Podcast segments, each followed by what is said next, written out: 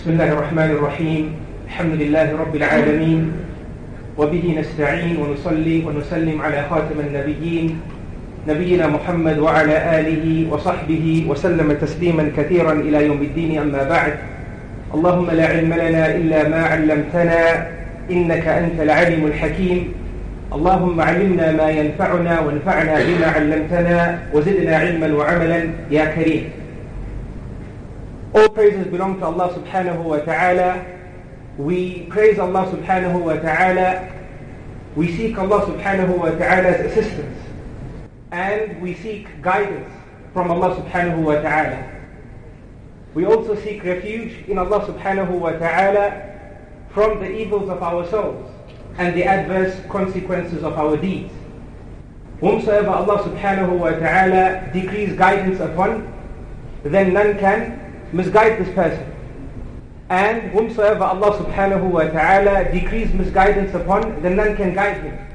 And peace and salutations be upon the final messenger, Muhammad ibn Abdullah sallallahu alayhi wa sallam. Honorable ulama, O servants of Allah, O children of Adam, Assalamu alaikum wa rahmatullahi wa barakatuh.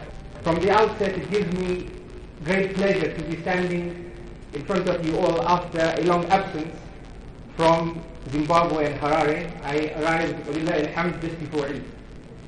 O servants of Allah and O children of Adam, I would like to begin today's talk with an ayah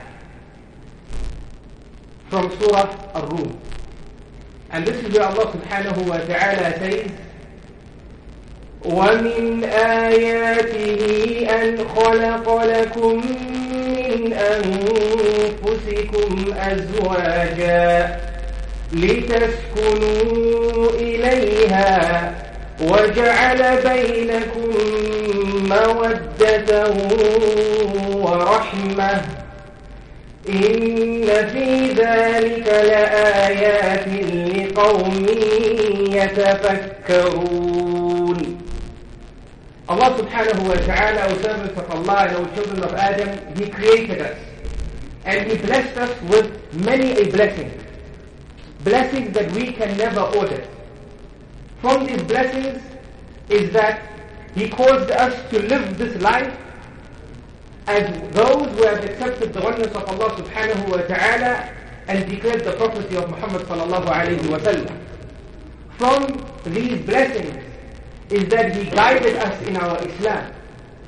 And from these blessings is that He revealed to us books and sent to us prophets. And from these blessings is that Allah subhanahu wa ta'ala gave us an intellect. And in the book of Allah subhanahu wa ta'ala, He, Rabbul Izzati wal Jalal, Al-Wahid Al-Qahhar, Al-Ahad, Al-Fard, Al-Samad, الذي لم يلد ولم يولد ولم يكن له كفوا أحد سبحانه وتعالى he addresses this intellect and he attaches this intellect to certain tangibles certain aspects of creation that when married to this intellect gives a net result of us understanding the divine presence of Allah subhanahu wa ta'ala and his divine abilities and his divine wisdom and His divine knowledge, and so on and so forth. Allah subhanahu wa ta'ala in this ayah says, وَمِنْ آيَاتِهِ That from Allah subhanahu wa ta'ala's signs, from His signs, أَنْ خَلَقَ لَكُمْ أَزْوَاجًا From His signs is that He has created for you from amongst you your spouses. Subhanallah. This concept of nikah marriage and zawaj. Allah subhanahu wa ta'ala has declared this concept a sign from Allah subhanahu wa ta'ala's many signs.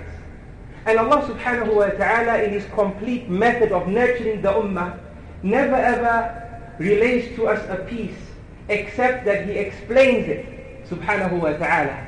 Thus Allah subhanahu wa ta'ala says, لِتَسْكُنُوا إِلَيْهَا So that perhaps you would take peace and serenity and contentment from her. And then Allah subhanahu wa ta'ala highlights further blessings and says, وَجَعَلَ بَيْنَكُمْ And Allah subhanahu wa ta'ala has placed between you, O husband and wife, mawaddah, love. and care, wa and mercy. And Allah subhanahu wa ta'ala caps this ayah by saying, indeed in this, in this marriage of ours that we conduct during our lifetime in this world, in this marriage is a sign for those who ponder, for those who reflect, and for those who deliberate. May Allah subhanahu wa ta'ala grant us the understanding. Ameen. O servants of Allah and O children of Adam, talks related to marriage and the institution of nikah are lengthy ones. In fact, workshops are conducted to really to give this topic due diligence and give justice to this particular topic. However, in the remaining moments that we have together with one another this Friday, I would like to share with you a point that inshallah will be a lesson for those who didn't know and a reminder for those who might have forgotten. And inshallah will also be a means for us to solidify our marriages with Allah. I titled this particular point, the R of rights versus the R of responsibility. And I based this particular title from the ayah in Surah Al-Baqarah where Allah subhanahu wa ta'ala says, وَلَا تَنْسَوُا الْفَضْلَ بَيْنَكُمْ Allah subhanahu wa ta'ala instructs us never ever to forget our bounties between each other and our acts of kindness between each other and the gifts that Allah subhanahu wa ta'ala has given both male and both female. Today many a time, not meaning to sound negative, we hear a husband or a wife saying that according to Imam so and so, I don't have to cook for my husband. And a husband might say, according to Imam so and so, I don't have to cover the medical expenses of my wife, for example. This is something that comes up, again without meaning to sound negative. Now this is a discussion that is held at the level of the scholars, depending on the madhab and level of ijtihad of the person saying this particular statement. But for us today, what we need to understand is these discussions pertain to rights. And marriage, O servants of Allah, and O children of Adam, transcends the realm of written rights. Because marriage is the institution of emotional well-being and dealing between human beings. And this is a reality and fact. With this understanding, we understand that with the sphere of rights comes the sphere of responsibility a sphere that transcends the sphere of rights, a sphere that is much broader than the sphere of rights. For marriage can never be an account that husband and wife only was brought on, such that the bank balance goes below its limits and the marriage ends up in difficulties and then we're reaching out for our rights. Rights is that aspect and phenomenon that is looked at when push comes to shove right at the end.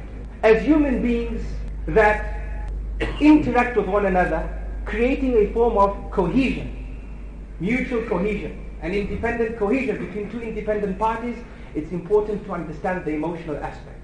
And the emotional aspect falls within the realm of responsibility. And to make this clear, allow me to share with you a piece from the seerah of Muhammad sallallahu alayhi wa sallam.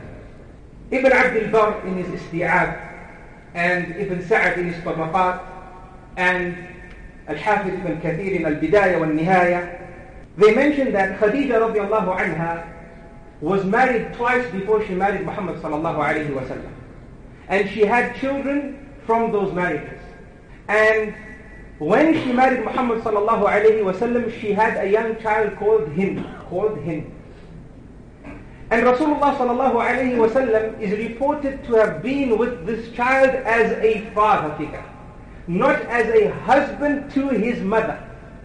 He was with this child as a father figure. It wasn't a case of rights, that it is not upon me to spend time with this child and look after this child. In the same breath, Khadija radiallahu anha took Muhammad sallallahu alayhi wa sallam into her own property.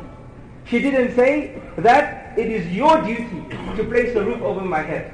Thus do what you have to do and my home is free from us living in this home for the course of this marriage. It was a concept of responsibility. They transcended the realm of rights and entered the frame of responsibility.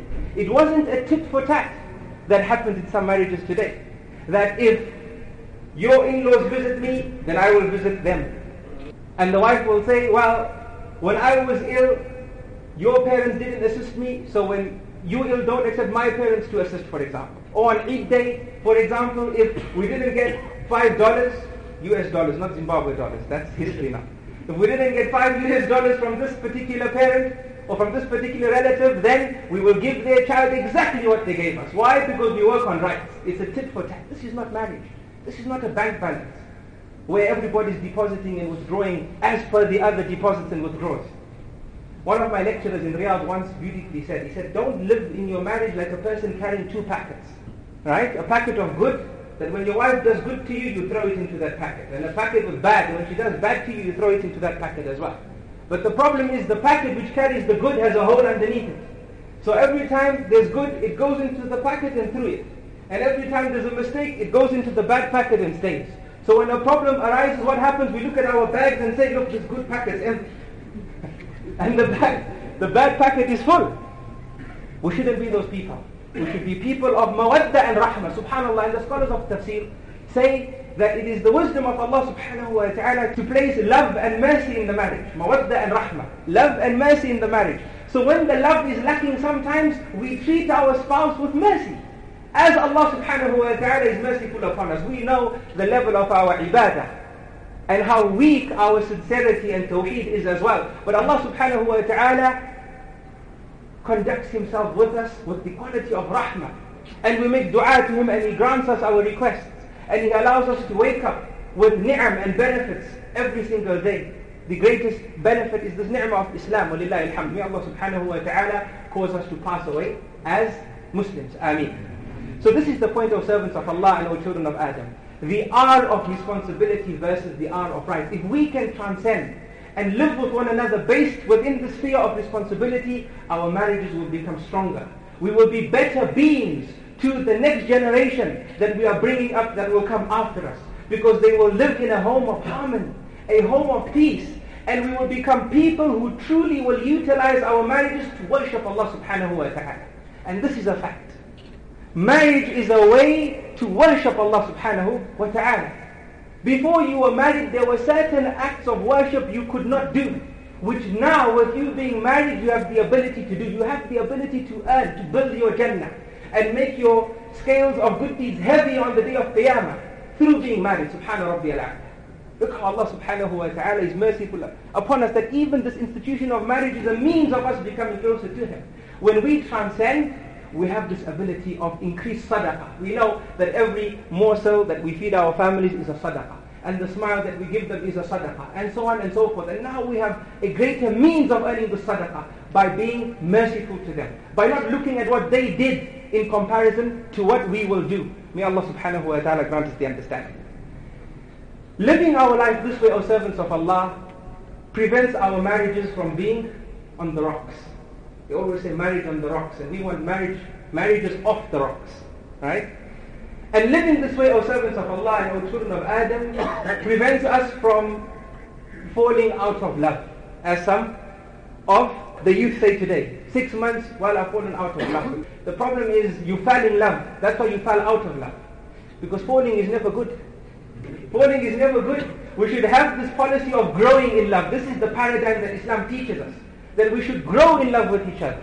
And growing in love again brings focus to this concept of responsibility versus rights.